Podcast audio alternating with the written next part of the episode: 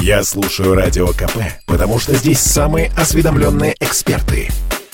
И тебе рекомендую.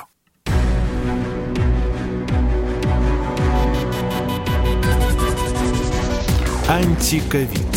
Проект радио «Комсомольская правда» о коронавирусе и вакцинации. Здравствуйте, друзья! В эфире «Антиковид». У микрофона Мария Баченина. Традиционно этот час вместе со мной ведет моя коллега, медицинский журналист «Комсомольской правды» Анна Добрюха. Аня, приветствую тебя. Здравствуй, Маша. Приветствую наших слушателей и нашего замечательного эксперта. Да, кстати, о нашем госте. Сегодня в эфире «Комсомольской правды» член-корреспондент Российской академии наук, доктор биологических наук, профессор и заведующий лабораторией биотехнологии и вирусологии факультета естественных наук Новосибирского Московского государственного университета Сергей Викторович Нетесов. Сергей Викторович, здравствуйте и добро пожаловать. Здравствуйте. Спасибо за такое представление и такое высокое мнение о мне, которое я постараюсь оправдать. Ну что ж, прямо сейчас начнем. Анна, твой вопрос по традиции номер один. А, благодарю, Маша. Сергей Викторович, очень рада вас э, слышать и видеть. Вопрос вот какой. В последние дни мы много слышим о высоком уровне заболеваемости ковидом в ряде европейских стран. Ну, например, в Нидерландах из-за этого ввели ограниченный локдаун, осложнилась обстановка в Германии, а в Великобритании, скажем, по данным на вторник, 16 ноября, было свыше 37 тысяч новых случаев коронавируса. При этом в таких странах уровень вакцинации э, свыше 70 70%, а, например, в Нидерландах а, привито около 85% взрослого населения. Эксперты объясняют, что да, прививка в меньшей степени защищает от заражения, люди заболевают, но зато в этих странах смертность минимальная. А в той же Великобритании это было 214 человек на вторник, а у нас, для сравнения, 1240. Но при этом у нас официальные органы заявляют, что заболеваемость привитых в России не более 1-1,5%. Ну, то есть за границей признают, что среди привитых заболевших тоже немало, но главное, что без тяжелых последствий. У нас же заболевших привитых получается единицы, вот по такой статистике. Как вы думаете, чем это можно объяснить? Может быть, спутник оказался эффективнее зарубежных вакцин, или это у нас проблемы со статистикой? Вы знаете, мне трудно говорить о том, что это проблемы со статистикой, потому что я статистикой не занимаюсь и не знаю, как она собирается. Но то, что спутник – это вакцина, которая действительно дает хороший иммунитет, я могу сказать в том числе на личном примере, потому что у меня сейчас титры очень хорошие э, антитела, хотя это до сих пор не считается каким-то официальным утвержденным показателем, но тем не менее это косвенный показатель того, что вакцина действительно дает хороший, по крайней мере, гуморальный иммунный ответ. Теперь, что касается вакцинированных в тех странах. Ну, во-первых, в Великобритании, по моим данным, они только-только перевалили 70%. Вот. Но самое главное, что надо учесть, что вакцина-то делалась на китайском варианте. А сейчас с июля месяца тоже в Великобритании в основном циркулирует вариант дельта, который, так сказать, э, по отношению к которому вакцина защищает хуже, причем существенно хуже. Ну и кроме того, если вакцина была поставлена, например, в феврале, а инфекция произошла в сентябре, октябре, ноябре, то понятно, что э, вакцинация работает существенно хуже, чем если она свежевакцинированная. Ну, такие уж особенности у этой инфекции. Поэтому я бы сказал так. Вот та же самая Великобритания показывает, что смертность у них действительно намного ниже. В основном там умирают в подавляющей массе невакцинированные люди. А в Израиле эта ситуация видна еще нагляднее. Потому что там еще разница, вот эта самая, так сказать, э, людей вакцинировать, невакцинированных, она еще более сильная. Хотя в том же Израиле, например, уже официально э, принята и одобрена Э, трехкратная вакцинация вакцины Pfizer. На... Сергей Викторович, то есть мы можем точно а, быть уверенными, что если люди, ну, скажем так, свежепривитые, не более полугода после вакцинации, то заболевших действительно единицы, да? Да, статистика это показывает, причем не только российская, но, например, аргентинская, там, где прививали тоже спутником, понимаете, и та же самая Венгрия, например, там, где тоже частично прививали спутником.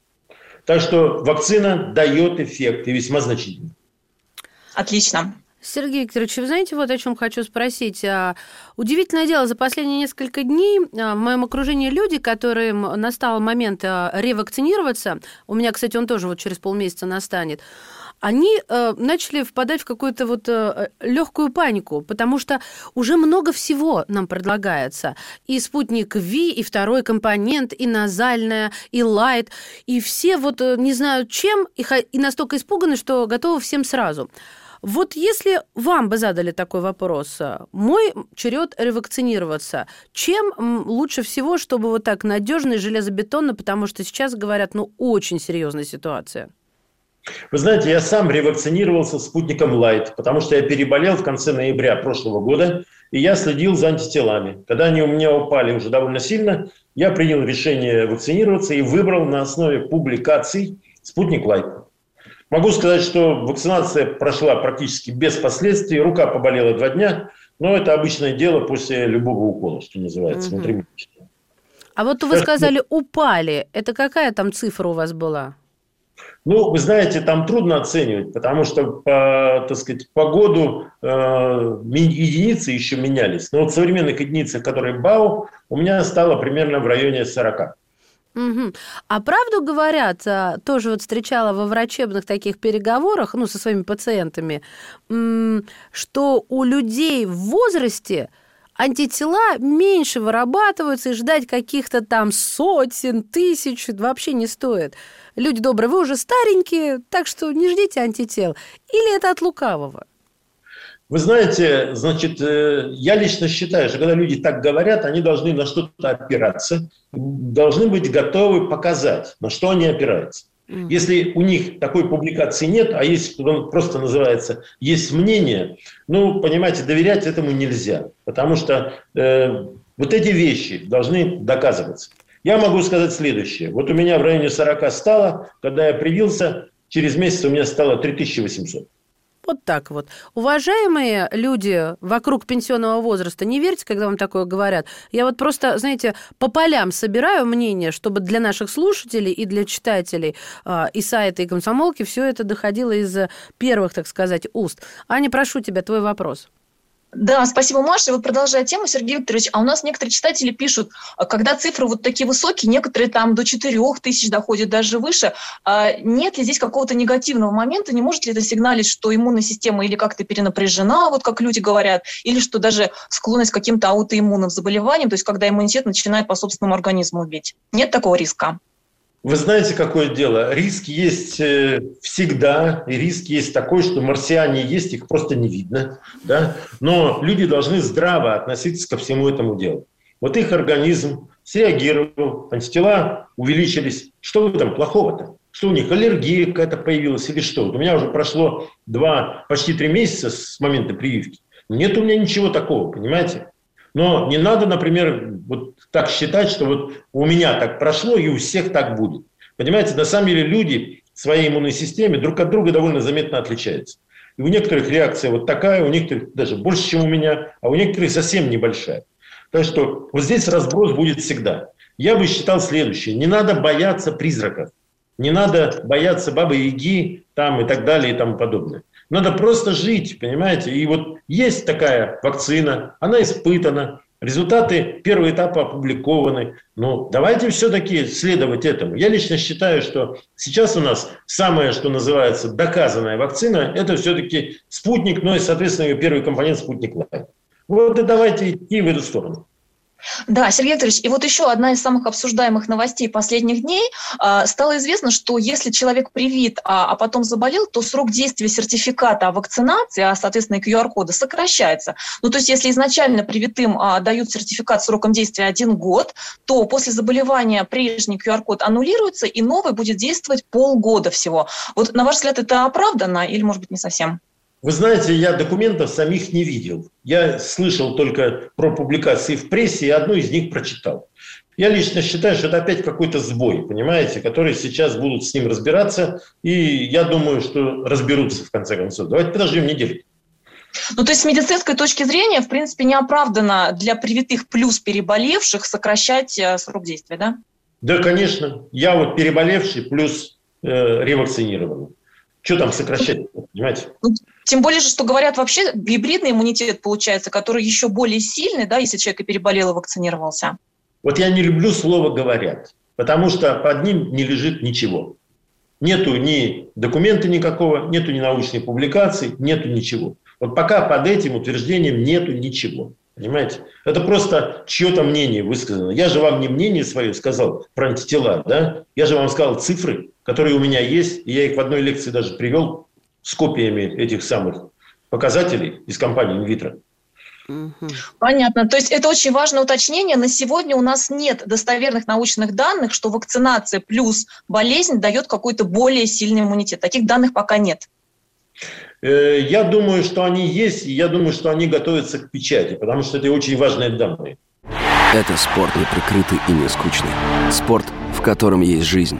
Спорт, который говорит с тобой как друг. Разный, всесторонний, всеобъемлющий. Новый портал о спорте – sportkp.ru О спорте, как о жизни.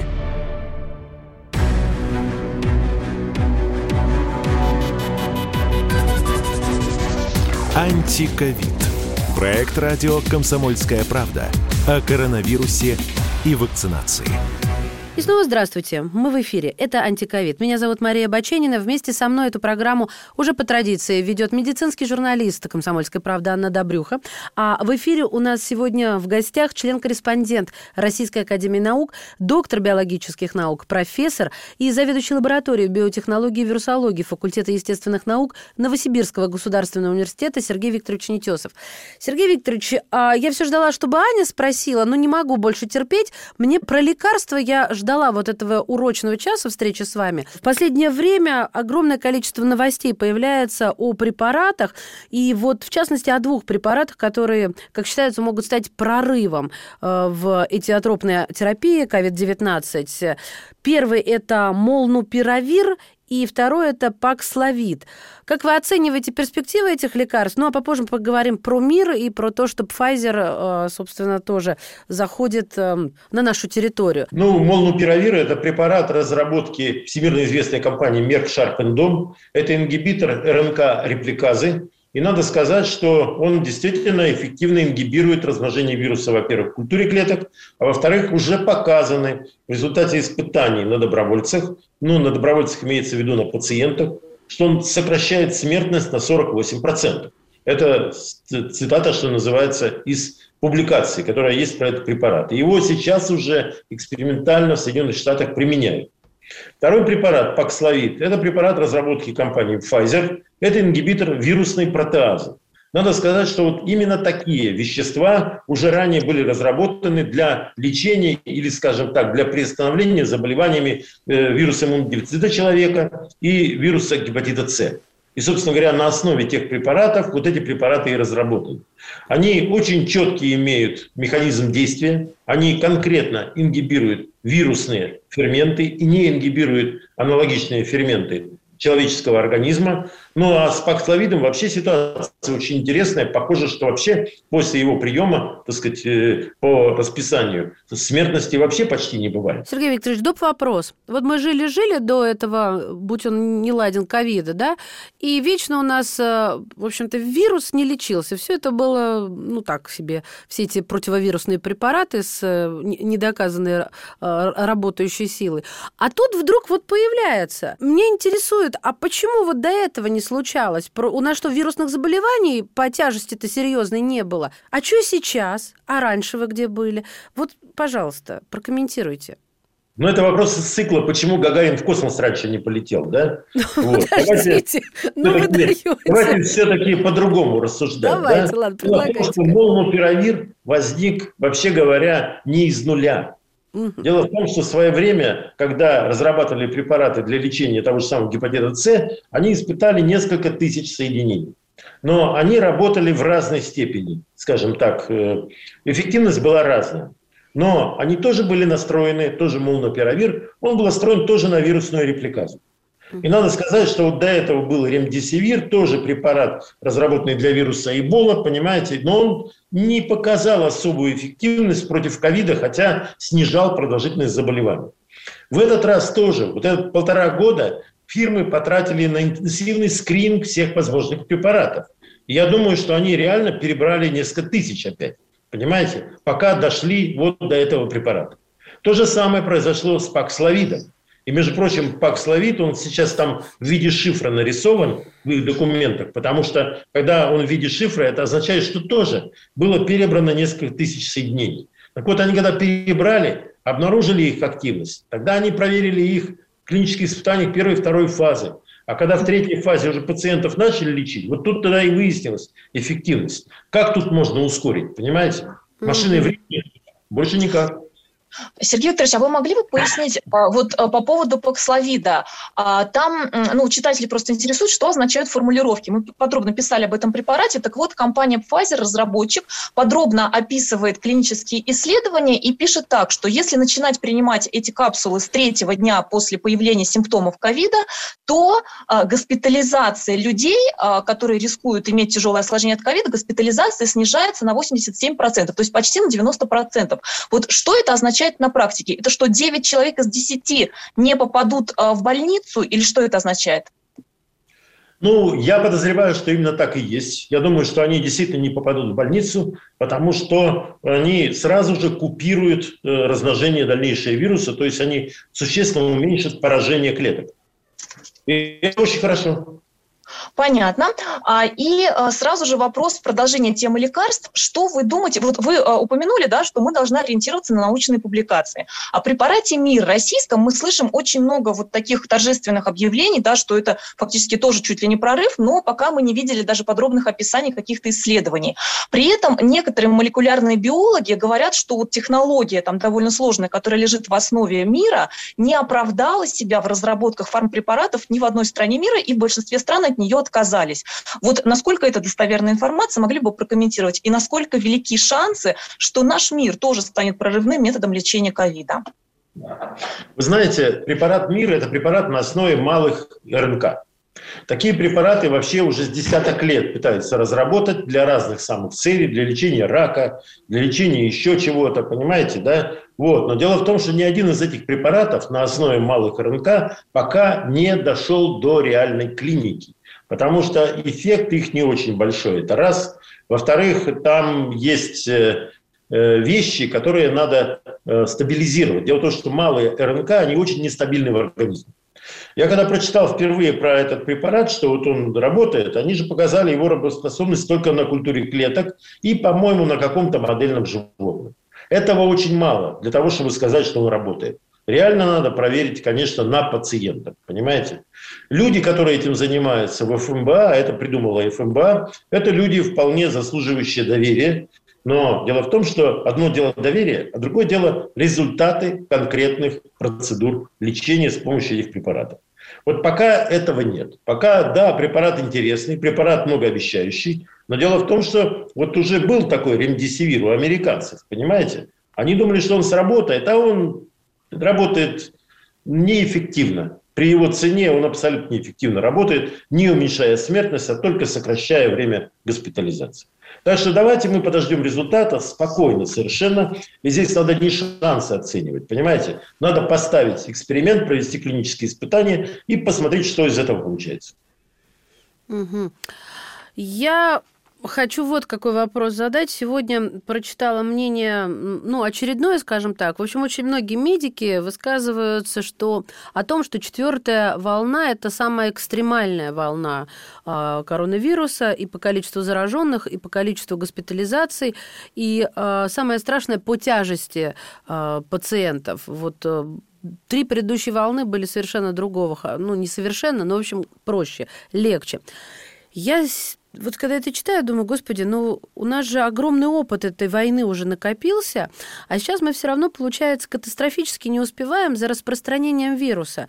То есть э, вирус пожирает э, нас, наших э, граждан, да, а у нас койки заканчиваются, у медиков не хватает сил, да и количества людей не хватает, в общем-то. Вот я хотела у вас спросить, как у человека с большим опытом, сознанием, ну и вообще жизненным опытом. Может ли это закончиться каким-то, я не знаю, я не хочу алармистки какие-то э, настроения сюда нагонять, ну, апокалиптическим каким-то э, сценарием. В общем, чем все это может закончиться? Вот э, к чему, что можно представить? Ну, мы же не в средние века живем, да, когда, простите меня, э, телеги э, с холерными вывозились, да, так, такого даже представить невозможно. Вот, а что будет-то? Вы знаете, на самом деле очень многое здесь в руках людей самих индивидуально. Они же могут себя индивидуально защитить. Вакцинировались и вперед из песни. Почему вот эта простая истина до людей не доходит? Почему возникают всякие легенды, сказки там про какую-то вакцину, которая, от которой у людей там рога, хвост вырастет и так далее. Понимаете? Эти же сказки уже были. Уже когда Дженнер изобрел вакцину против оспы, на него рисовали карикатуры, потому что вакцина нарабатывалась по коровах. Понимаете, когда Луи Пастер изобрел вакцину против бешенства и нарабатывал ее на кроликах, там его рисовали с кроличьими ушами. Понимаете, это все возникает, но почему люди не поймут простой логики? Дело в том, что вакцинация – это имитация заболевания, а не само заболевание.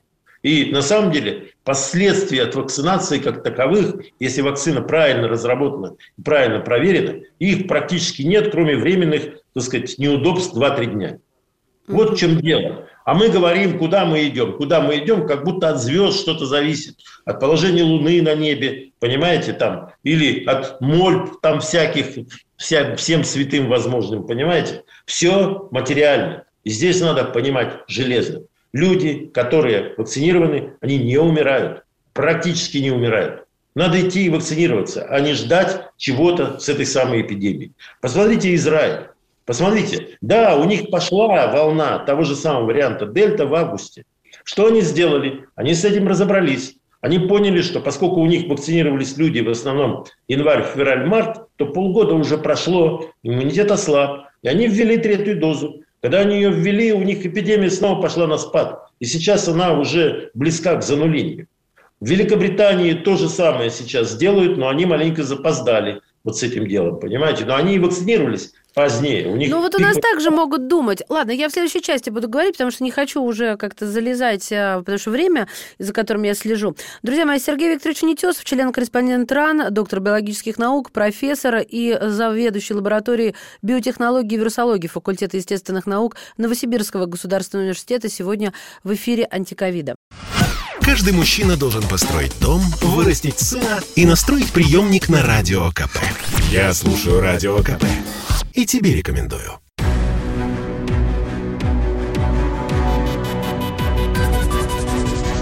Антиковид. Проект радио «Комсомольская правда» о коронавирусе и вакцинации. Мы возвращаемся в эфир. Здравствуйте. Меня зовут Мария Баченина. Этот час традиционно вместе со мной ведет медицинский журналист «Комсомольской правды» Анна Добрюха. А в гостях мы принимаем члена-корреспондента Российской академии наук, доктора биологических наук, профессора и заведующего лабораторией биотехнологии и вирусологии факультета естественных наук Новосибирского государственного университета Сергея Викторовича Нетесова. Я знаю, что у Ани есть дополнительный вопрос вот э, по моей эмоциональной части, но вот у меня возник, знаете, какой? А, вот вы мне говорите, что не надо надо рисовать апокалиптические сценарии. Надо брать в свои руки свою судьбу, идти прививаться. Но просить меня, они не успеют, потому что две недели... Нет, часть успеет, а часть заразится. И будет э, эта прививка, в общем-то, бессмысленной. Я к чему веду? А, то есть они зараж, заразятся до а, того, как антитела начнут работать. Нет, подождите, Сергей Викторович, вы сидите, смеетесь надо мной, смеетесь. Стоп, я договорю. А, к чему я веду? У меня огромное количество тоже знакомых вакцинировался, на следующий день заболел. И они это на вакцину уже спихивают. Не то, что там заболел накануне, подхватил, да, или в той же самой поликлинике. Но не об этом разговор. Мы эту яму не успеваем заполнить вот этими вакцинированными людьми, она все больше становится, потому что скорости не те. Ну вот хорошо, почему вы надо мной смеялись, скажите мне, пожалуйста, вот когда я говорила по поводу того, что не успеют?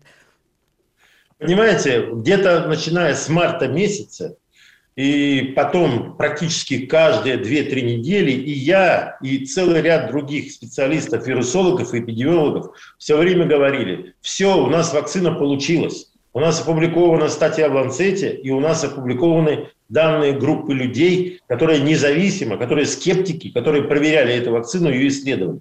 Данные совпали. Давайте вперед, давайте вакцинироваться.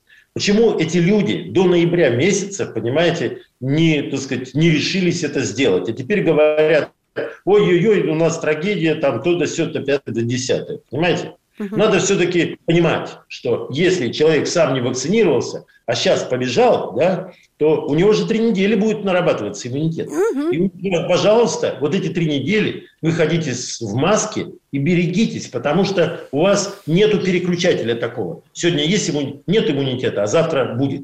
Он только через три недели появится, понимаете? Да, это то, о чем я и говорила, что вот мы не, ну, что нет волшебной таблетки, волшебной палочки, раз, и ты уже защищен. И вот, соответственно, это а, одно на другое накладывается. Хорошо, то есть главное здесь тогда поберечься, как говорится, поберегитесь между да. двумя а, вот этими а, периодами времени. Аня, твой вопрос, прошу тебя. Да, благодарю, Маша. А, Сергей Викторович, я хочу вас попросить прокомментировать, что называется, в продолжение темы, еще один аргумент, который часто приводят люди, а, ну, те, те, те, кто не готов вакцинироваться по каким-либо причинам, они говорят так, вот у нас была мощнейшая эпидемия испанки, а, никаких вакцин тогда не было, но при этом она как-то сама по себе сошла на нет. Почему бы так не произошло и с коронавирусом? Вот что вы на это скажете таким вот скептикам? Значит, могу сказать следующее. Испанка не просто так прошла. И если внимательно почитать, что творилось в те годы, понимаете, то в те годы была смертность очень большая, раз. Во-вторых, она была на фоне недоедания, потому что не только в России был голод и продразверстка, так сказать, и продналог, понимаете, а в Европе еда выдавалась по карточкам, раз. Второе, там носили, у них не было гражданской войны, ну, кроме в Германии некоторого периода, и там все носили маски, все фотографии того времени, они в масках. Понимаете? И поэтому там э, народ берегся два года с лишним, чтобы этого не было. Но потом эпидемия сошла на нет еще и потому, что смертность от гриппа все-таки была не очень большой. Она была где-то на уровне десятой доли процента от заболевших. Смертность от нынешнего коронавируса больше двух процентов, то есть в 20 раз выше. Поэтому не надо сравнивать вот эту пандемию с пандемией испанки. Они разные по смертности и очень сильно разные. Это первое. Второе. Есть такое понятие репродуктивное число. То есть скольки людям человек в среднем передает инфекцию. Оно разное для разных вирусов. Для вируса гриппа это обычно где-то 1,2-1,5. То есть оно небольшое. То есть вирус медленно размножается, понимаете, среди популяции. Для исходного уханьского вируса это было 2,5. Это намного больше. А для варианта дельта это вообще между 5 и 6.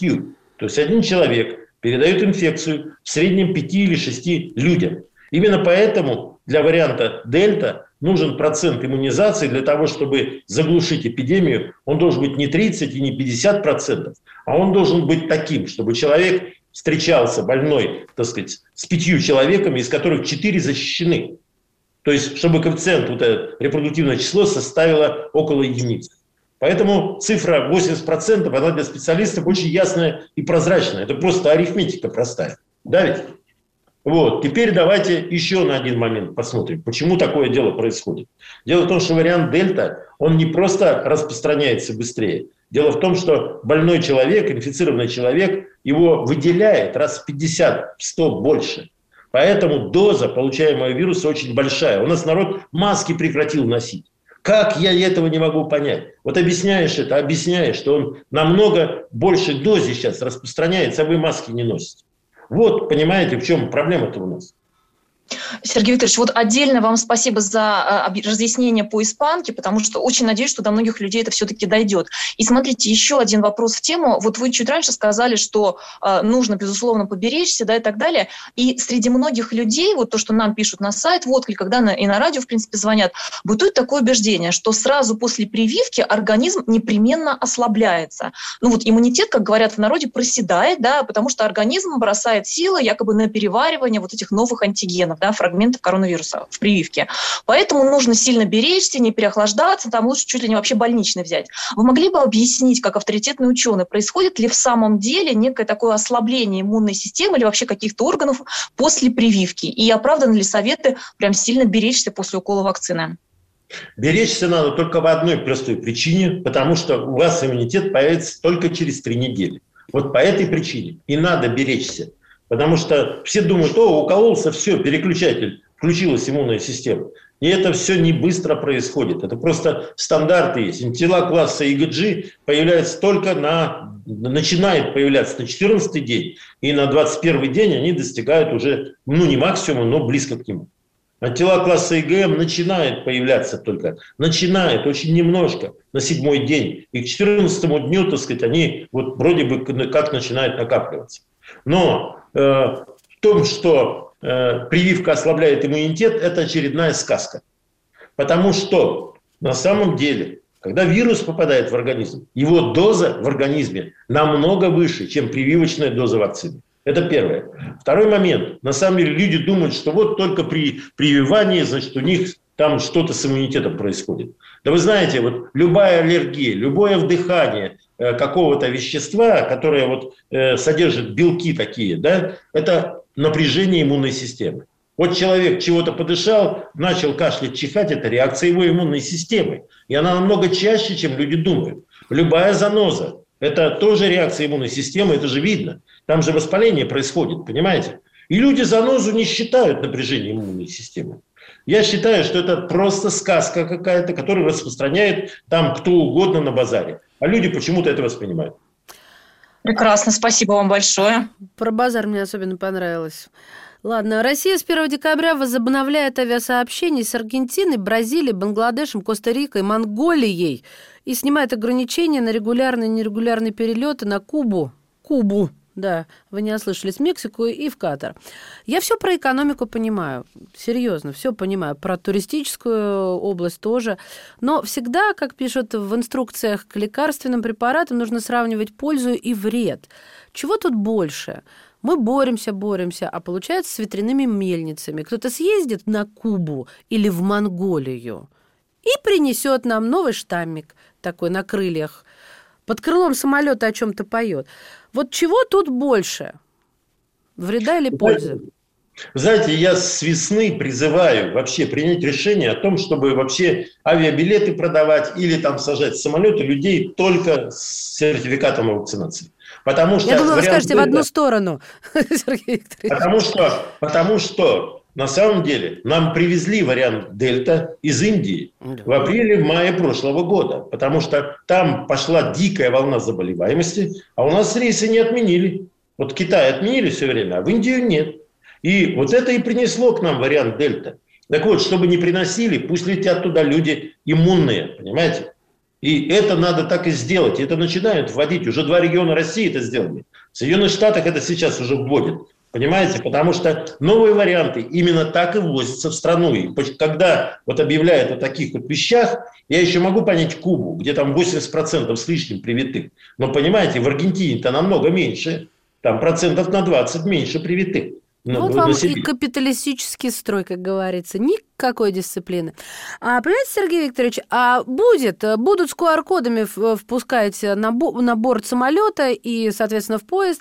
Мы к этому уже придем, и об этом уже говорится. Люди, правда, почему-то возмущаются очень сильно. Они не понимают, что лифт и самолет – это аэродинамическая труба, где ты хапаешь столько, что на земле, вот здесь, на суше, никогда в жизни ты такого количества не хапнешь. Я имею в виду вот э, частиц, да, под названием вируса. Друзья да, мои, да, да а, мы прервемся еще на одно мгновение и снова будем в эфире. Член-корреспондент РАН, доктор биологических наук, профессор и заведующий лабораторией биотехнологии и вирусологии факультета естественных наук Новосибирского государственного университета Сергей Викторович Нетесов в эфире «Комсомольской правды». Каждый понедельник на Радио КП.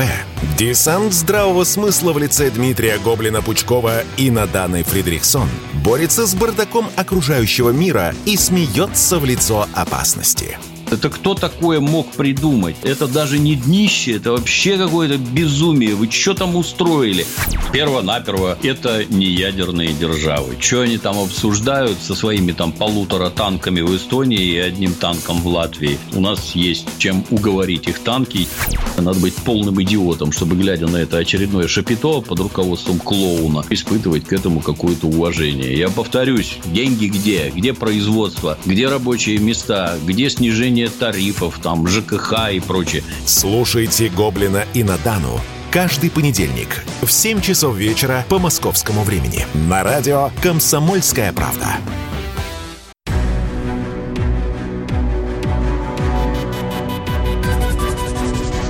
Антиковид. Проект радио «Комсомольская правда» о коронавирусе и вакцинации. И снова здравствуйте. Это «Комсомольская правда», программа «Антиковид». Меня зовут Мария Баченина. Эту программу традиционно вместе со мной ведет моя коллега, медицинский журналист комсомолки Анна Добрюха. Сегодня мы принимаем ну, виртуальных гостях, потому что Сергей Викторович вообще на другом краю э, нашей страны.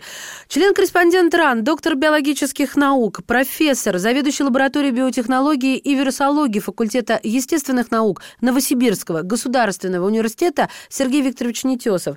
А я хотела к предыдущему вот вопросу, что мы открыли границы, и ваш замечательный комментарий мы услышали. Знаете, что вам сказать?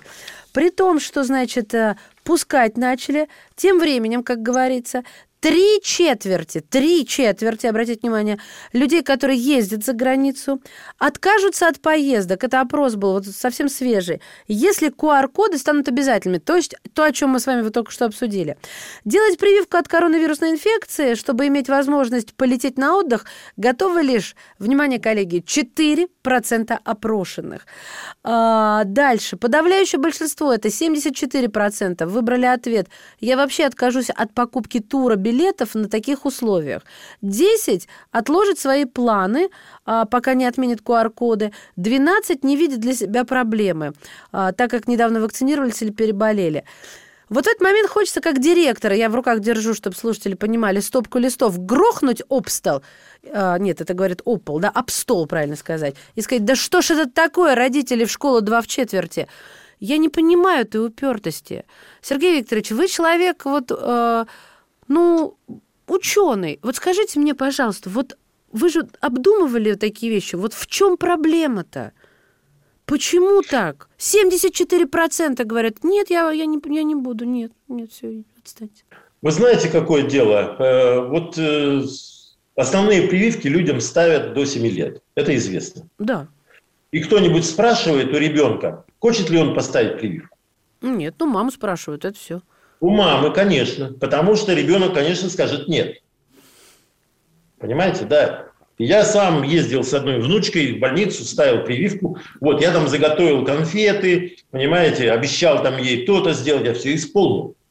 Но потом оказалось, что боль оказалась не такая уж и большой, потому что ее уговорили, объяснили. Понимаете, я лично считаю, что у нас как-то неправильно доводят до людей, вообще говоря, зачем надо вакцинироваться неправильно доводят до людей, из чего состоит вакцина.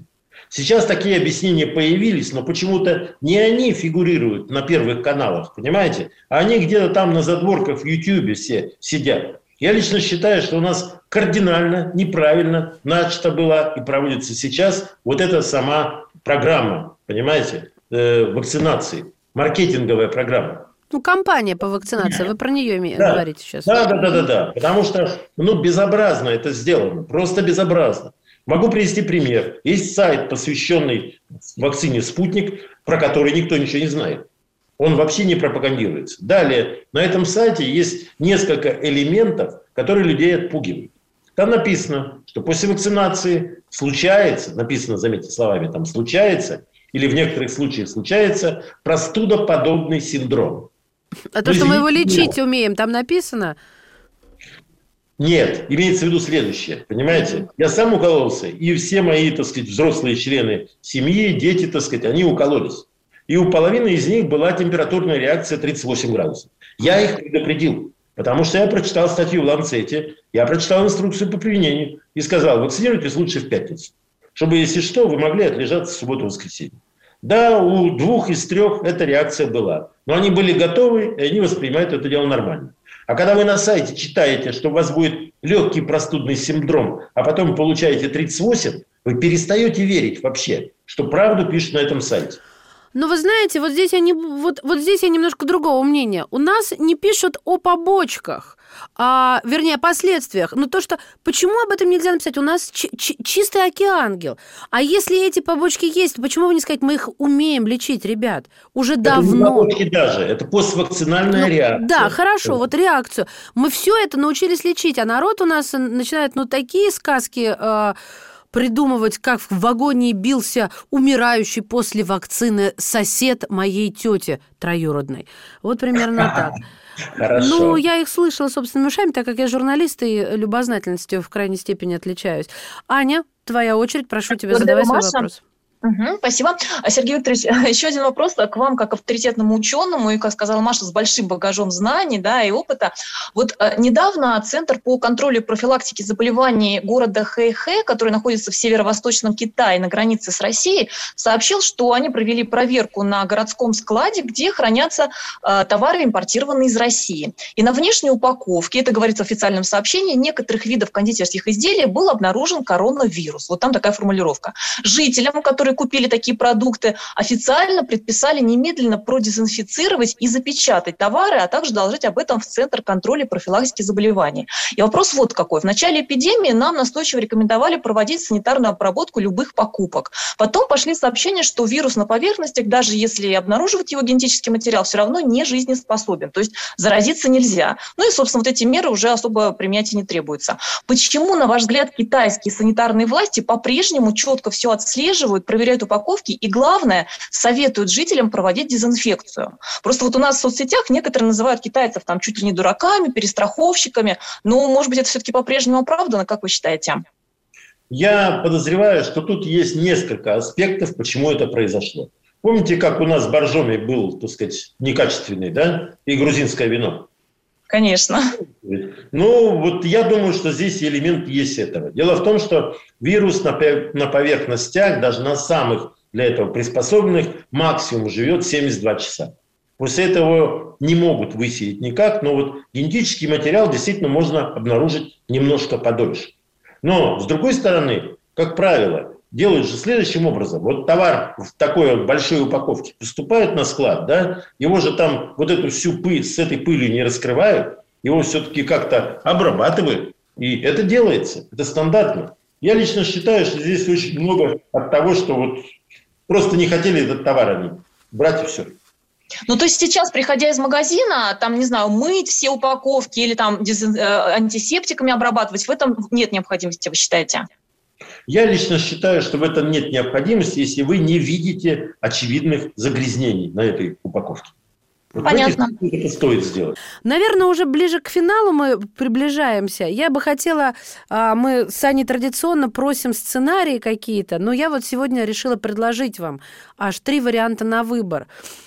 Первый вариант, а, к которому, собственно, вы склоняетесь, а может быть, у вас будет свой – Коронавирус э, найдет какого-то нового хозяина, достигнет с ним иммунного консенсуса, как говорил, говорил Михаил Сергеевич Горбачев, да, консенсус найдет, и про нас забудет, как страшный сон.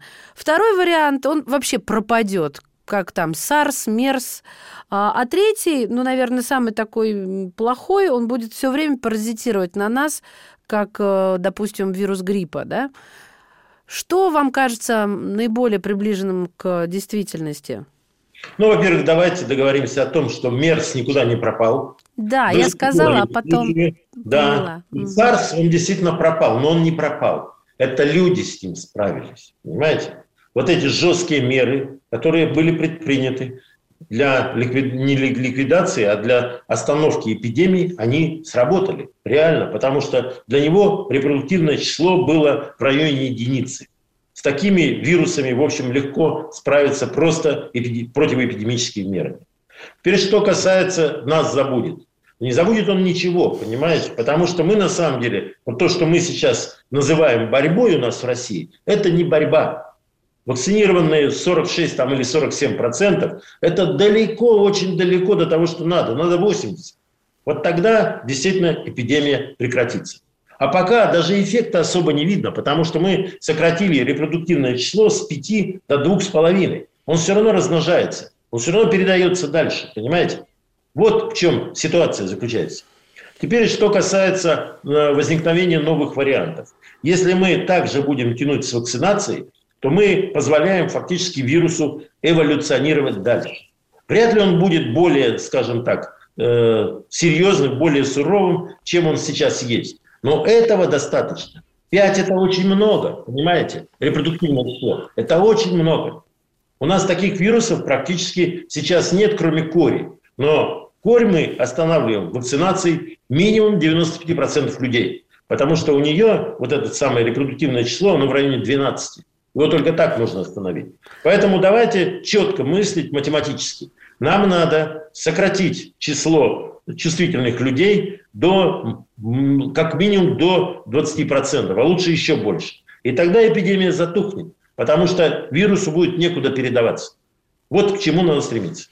Спасибо, Сергей Викторович. От всей души благодарим вас, член-корреспондент Российской Академии Наук, доктор биологических наук, профессор, заведующий лабораторией биотехнологии и вирусологии факультета естественных наук Новосибирского государственного университета Сергей Викторович Нетесов был сегодня у нас в гостях. Программу «Антиковид» для вас по традиции провели Мария Баченина и медицинский журналист «Комсомольской правды» Анна Добрюха. Благодарю всех от души, коллеги. Спасибо. Антиковид. Проект радио «Комсомольская правда» о коронавирусе и вакцинации.